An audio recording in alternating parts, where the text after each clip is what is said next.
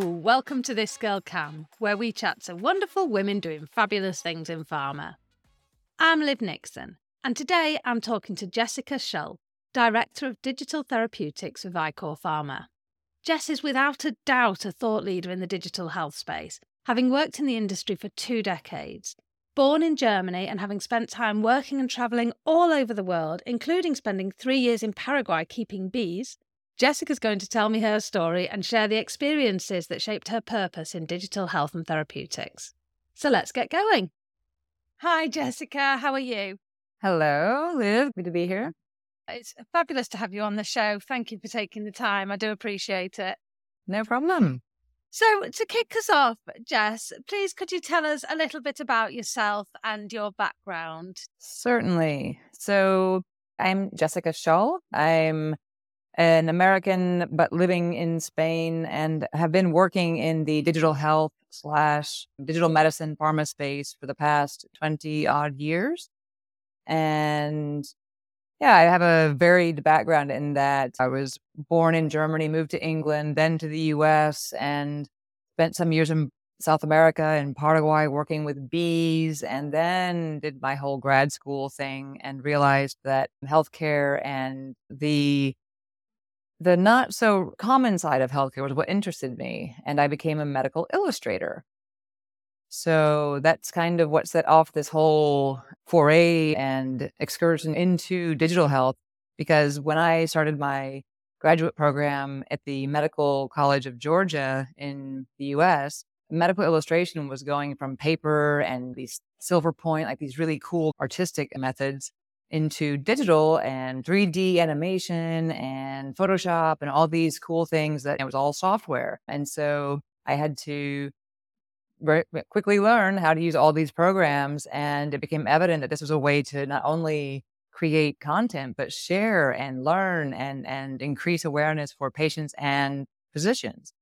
So from there, I just expanded and expanded. And now I'm actually director of digital therapeutics at a company called Vicore Pharma, which is a Swedish pharma company and very small, but very dedicated. So it's a great team. And because I'm the digital side, but within a very small pharma company, I get to see both sides of drug production as well as digital medicine production. And it's been just fascinating. It, it sounds it. Tell me a little bit more about that well, first of all, I do want to delve into your time in Paraguay. So maybe we should start there and then work our way through. So tell me a little bit about what that was like those three years and some of the experiences you had that perhaps shaped your purpose now, I wonder. Yeah, I think it really did have a big impact, a lot, lot bigger than I think sometimes, because I was sent there to teach beekeeping, which is a valid agricultural endeavor because it's a country that usually like their main crop is cotton, but cotton is a very toxic crop to farm, especially if you are with a hoe and a set of oxen for plowing. And so you're down in there with the chemicals, and it, it's it's very bad for people's health. And they only can get one crop a year. So beekeeping was meant to bring new income to especially women of of communities because they can go out and find what are unfortunately killer bees, but they are wild you go out into the, you have to go out and find them. You catch the queen, and then you can bring the whole hive home. And it produces honey every year, and you can sell one liter of honey. And at, and at the time, that was for the same price as for a hundred kilos of cotton. And wow. so it, it made a lot of sense. And and with one liter of honey, you could buy milk for a month. It was it was a really good endeavor. But also because it's killer bees, people weren't very into it. And so there, I can tell a lot of stories about getting stung and just, uh, yeah, how, how that all went. But I'm working with very basic equipment like chainsaws and mosquito nets. We didn't have any yeah. proper equipment. So I, I realized, yeah, in addition to that kind of work, healthcare was a big issue for people. And so I worked with the community that, where I was living in very, very rural Paraguay with no electricity, no water, no nothing to develop a nursing school. And that was because I helped them also finish a health post that was in the community. So we got, got all the cement and the bricks and the whole thing and we got it built, but then there was no one to staff it. And so I thought, yeah, great. So we're going to have to make a nursing school. So we did. And first, well, unfortunately, it took long enough to, to create the school that when I left, the first class was incoming and they graduated after I'd already left. It was 25 people who had the minimum requirements. They had to have at least a third grade education. And, and some of them had high school and they really were so dedicated and learned in the space of one year to be a very basic kind of first level nurse so they could be, work in their own local health communities. And so it was a really, the whole experience there was, they taught me a lot about what's really important about conserving resources, about living without water, even without running water. It was, it, everything was such a learning experience, but also just how health systems work and how some people are kind of left behind and how to broaden access for people. That, that really was the first hands on experience I had with that. And I think Paraguay has developed a lot since then. It's been 20 years. I'm sure now everybody has mobile phones and internet, but or maybe I don't know, but I, I suspect yeah. more at least than when I was there. Yeah, it, it, I still see similarities in countries, even like the U.S. There's still not access for people, and so it's really shaped my thinking of medicine. Like a medicine, like I'm in a very, very tech oriented, super cutting edge side of medicine now, but I am very aware of that other side. So, do you think that has shaped how you work now and the, the, certain projects that you put your passion into? Do you feel that that was shaped back in those days? Yeah, I think it allows me, or it gave me a primer, let's say, on being able to see other people's perspective. So, I may assume that everyone can look up their own uh, medical record on their phone, but I know from experience that what I can do is not what everyone else can do. And also when it comes to designing of clinical studies it's like it's being able to have the patient perspective and really place it in context in terms of what city what country what system you're talking about like how people approach access and whether they can even be advocates for themselves and even here in spain i have to say i mean it's a wonderful healthcare system considering the very few resources that they're given because i worked at a hospital here in spain for many years and those are phenomenal healthcare professionals i mean really uh, my role models, but they don't have the top line super funded resources that, that the US has access to. But they but they treat patients well. However, the patients themselves don't always know what questions to ask and are are sometimes too embarrassed to ask. They they believe that the doctor knows best, and I, am just going to go home and not even read what the, the, the report says. And so they don't they don't advocate for themselves as strongly as they could sometimes. And yeah, just being aware of all that, I think has shaped a lot of what I'm doing now in terms of patient engagement and understanding a patient journey. And I suppose that's shaped by different cultures as well, that relationship with their healthcare professional and how accountable they are for their own health. Yeah, I think so. I think especially now with access to internet and, and Google and Chat GPT, who knows? I mean, there there are many more resources and patients are becoming more aware and savvy and many more are interested to actually know the mechanics behind a pathology. But it's still, yeah, I think it does depend a lot. And I don't know how it is. I think it must vary a lot from the US to, say, Japan or someplace in, in sub Saharan Africa as opposed to Norway. Of course, like you have differences everywhere as to what people feel comfortable asking and what they can and what they're given, I suppose, the awareness to ask about. So, tell me a little bit more about your journey into digital therapeutics and what was it in particular that inspired you to pursue this as your career? That's a very good question because when I first heard about digital therapeutics, I was in digital health. So this was using continuous glucose monitors and real time glucose monitoring for care of type 1 people with type 1 diabetes. And we were doing things like cycling across Europe with these connected monitors to ensure the safety of patients in that way. It was a very sort of visual and physical showcase of, of what digital tools can do for patients in that sense. But digital therapeutics was something entirely new. So in 2015, when I first heard of these kinds of products, I thought, software? How does software treat somebody? But if you think about it, I mean, especially with AI the way it is now, I mean, you can have treatment, you can have a therapist who is is giving you your your cognitive behavioral therapy through your phone. That, that that's not that's no longer something that is so foreign. And so I think because I was so involved in aligning healthcare systems and patients and developers and trying to I'd always loved the helping the translation happen between the different stakeholders. I thought, well, this is so special and so specific. I've got to get involved with this. So I I did that and I became involved with the digital therapeutics in 2016 as an advisor and then 2017 or 18 I think I became full time. But it's it's just the natural evolution, I think, of where digital health is going. I think all aspects of digital health, for instance, from telemedicine, which is just online video conference medical visits, all the way through to digital therapeutics. It's all valid and it all has a place in the system. It's just a matter of organizing it well and letting everyone understand how it how it works and that it's safe and that we can protect their data no matter where it is, that kind of thing to make it all work more efficiently for especially national healthcare systems. Yeah. Yeah. So, on that note, then, tell me what excites you most about it over looking forward over the next five or 10 years. What are the things that get you really excited for the future of digital therapeutics and digital health in general? Well, I think only now are the big pharma companies and national healthcare systems and patients themselves fully aware or becoming still fully aware of, that these products even exist. So I see over the next five years that countries like Germany have already come up with systems to integrate digital therapeutics into their national healthcare systems. But now France is coming online with their uh, sort of reimbursement and and adoption policy and framework. The UK already has one, and and it's becoming more and more inclusive and mainstream. And so in the next five years, I think it will just be second nature, actually. Things happen pretty fast in digital therapeutics. Hmm. So I think that's that's fairly easy to to predict.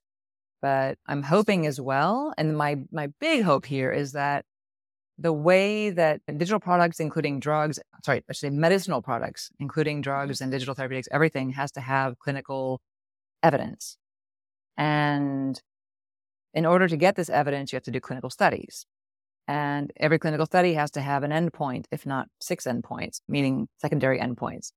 Sure. And those endpoints have been the same for about 50 years. So, my big hope is that we can work together as a global community and agree on new endpoints and new ways of evaluating products and come up with ways to evaluate and assign a value based on new kinds of endpoints and health economic outcomes because it's changing so fast. We need to change the way that things are regulated and evaluated as well. And you think that there is appetite for that now? I think so. I mean, it's never going to be fast. These health, the HTA bodies, which are responsible for evaluation of products in Europe and FDA in the US, and you know, they're not fast moving, but they're trying and they're learning and one of the greatest experiences with my time at the Digital Therapeutics Alliance was a gathering of about 10 national HTA bodies around Europe and just having them uh, in the same space. We were all online just during COVID, talking about the way they view products and how they evaluate products and sharing experiences and best practices.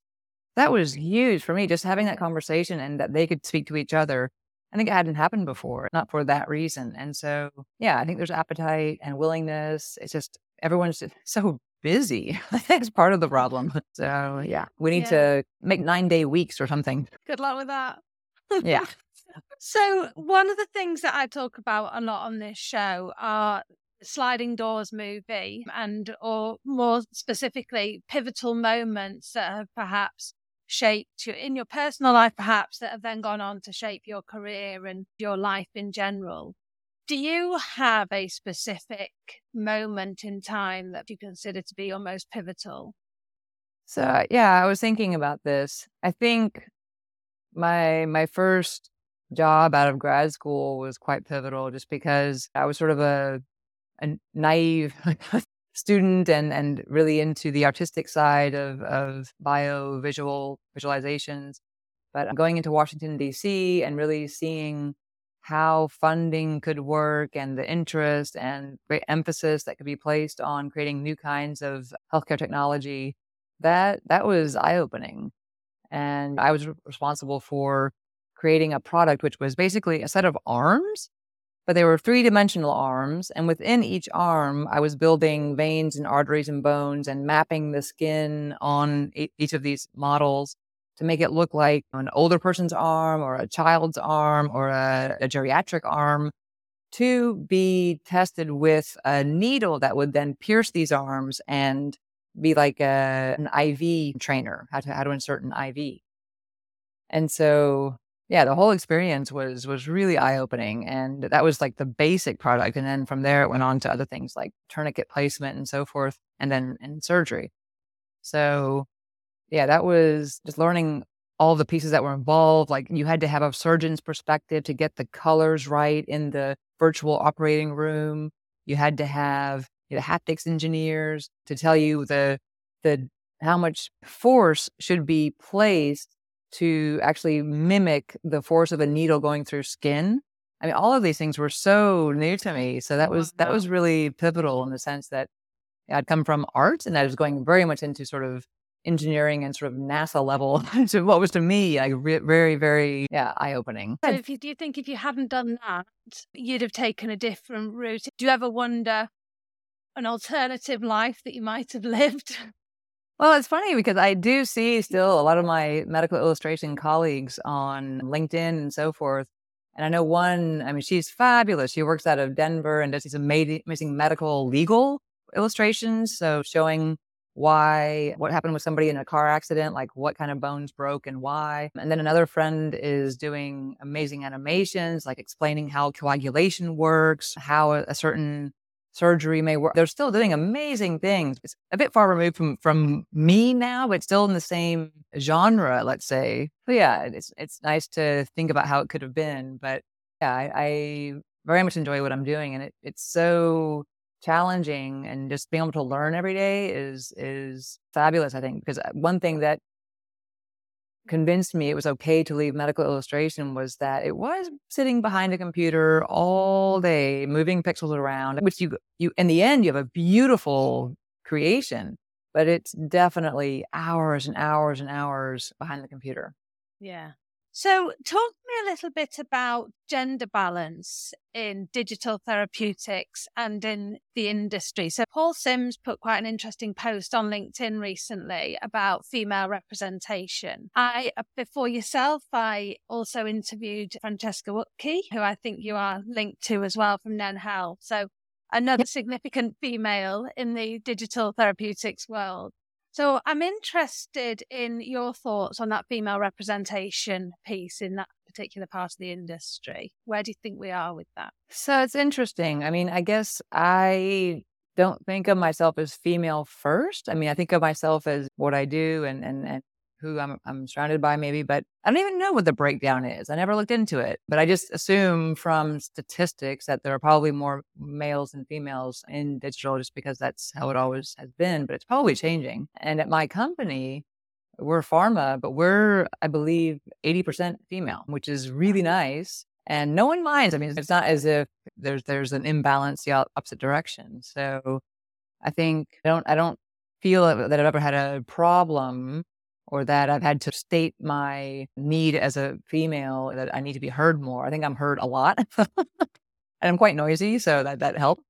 But I do have to say, like being in Spain, it's been a bit different. So this is a country that had a dictator for many years and is only just now reaching where the rest of Europe has been. And so there's still a lot of sort of latent, what do you call it, machismo and yeah. um, and one job I had, it was it was a bit uh, overt. Yeah, it was it was a bit shocking. I, I did not expect that in the year 2015. Yeah, I think it, it has to be addressed, but also just you move on regardless. I mean, that's not why I changed jobs, but it was something that I had to deal with pretty much every day. And so I think coming from the US as well, like they were not at all used to the way I am. And so maybe it was a, a dual sort of culture shock. But it's it's yeah. I think it's a global issue. It's not just in digital, it's not just in medicine, it's a global issue. So it's something that I'm aware of and, and definitely don't take for granted that I think I do have a fairly a, a, a position and a voice that I do feel like I have equality. Yeah. Do you think it makes a difference working in an organization now that is 80% female? Does it feel different in terms of priorities, culture to where you've worked in other places? Or do you think it's almost irrelevant? I think more than the gender balance, it has more to do with it being a Swedish company. I mean, I think I've I've only worked in a few countries. Well, I mean, Spain, Italy, Paraguay, the U.S., and Sweden. And so, of all those countries, including the US, Sweden is the most, I guess, honest and real and genuine. And so, so I think it has a lot to do with just being Swedish. and I, I, it's not just my colleagues, the entire country is very serious and well run. And what they say they're going to do, they do. And I'm sure there are other things that happen in the country, but it's been such a good experience in general. And so I think there's a lot to be said for the way that culture is. And there's a big emphasis. I had to read a book about this. It's called The Nordic Way of Everything because I was puzzled as to the difference. There was a bit of a cultural di- difference, but I couldn't figure out what it was. And it turns out that part of it is just this natural tendency toward consensus and wanting to make sure that you've asked all the experts and that make sure that it's not a risk aversion. It's just making sure that you've looked at all the options. Everyone agrees. Okay, now we move forward and it doesn't take a long time. They're they're very efficient as well. So it's it's a culture that works well, I think, for for pharma. On a more personal note, talk to me a little bit about how you perceive success versus failure and when you know you've achieved success, your thoughts around that. Yeah, I think that's a, a great question because one of the things that made me leave the US was this constant need to work. And just because you're at the office, it doesn't mean you're successful. And just because you put in more time than someone else does not mean, yeah, it, you've, you've had a better life or are more successful. And so I thought about this a lot. And there are things I miss about the US, but that is not one of them. And I think now what I can define as success for myself is more about having this collaborative energy so if there's a project or there's an idea that we have and there's support behind it and everyone's interested and collaborates and moves it forward, to me, that's success. And if you can see it to the end, even better. And so it, that sort of momentum and, and alignment with your colleagues and just feeling that to me is success. And if you can get this fabulous result or this product or whatever at the end, even better. But I think the failure on the other side of that would be just giving up. So to me, failure failure is not that the, that something didn't work out. Like maybe your your test fails, or maybe your product has to be redesigned.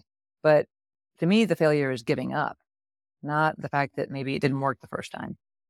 Have there ever been moments in your life when you you think you have failed in that way, in, in those terms that you define it, or things that you reflect back on that you wish you'd done differently? Well, I do wish in a way that, like when I was in grad school, my program was two years. I got an MS in medical illustration. Had I stayed, I felt like I could have gotten my MD and and done that. So I don't see it as failure, but I see it as a I didn't want to repeat the first two years I'd already done of pathology and physiology and histology and all of that. So I just shelved the whole idea.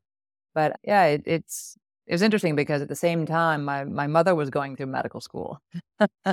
like she's always been a big role model for me. I mean, she she passed away some years ago, but she went back to school when she was in her fifties, and she she did it, and it was a monumental effort, especially at that age, to to go through the study and then also the residency and so forth in the US, especially as an older woman.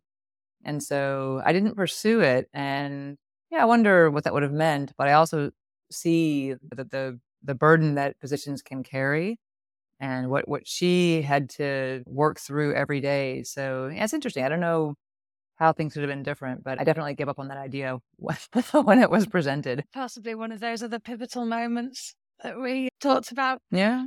What do you think you're most proud of, Jessica? Hmm. Well, I think there's a, there's a division maybe between what I'm proud of about work, which is just being in in some case or to some extent being a reference for digital health and digital therapeutics. I mean, I like I like that role.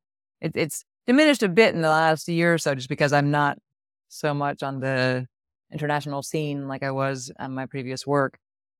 But also just being in this part of the eh, part of the world, like I'm in, I'm in a little town outside Barcelona, and I've been here for about ten years, all told, and it now just really feels like home. I mean, that I think was a was an achievement and something that I'm proud of, just because you know my I have no family here. my partner is here, but he's from here, so so that all yeah, it took learning two languages and really fitting into a new healthcare system and education system and way of living. Like I, I can't have lunch at 12 ever. It doesn't exist. so yeah, that was, that was something I'm kind of proud of. And I, and I'm here to stay. I'm not going to be going back to the US at all. So, so that leads me on very nicely to my next question for you is what do you think is next for you? So I don't know. I think I will be here, but I'm also very mobile. Like what I love about what happened during COVID is that suddenly everyone's very aware of how mobile we can all be. Even if you're at home, you can still interact with groups and organizations overseas, wherever. So I'm actually this Friday, actually defending my PhD thesis. And so when that is done, my plan is to start teaching seminars on digital medicine wherever it seems interesting. And I've had one conversation already with the university. So, so I hope that can be a bit more of a percentage, of my time moving forward to start sharing experiences and seeing also what new medical school students see as their role with digital medicine in the future. I also see myself cycling the Canary Islands. So I think that's definitely on on the radar.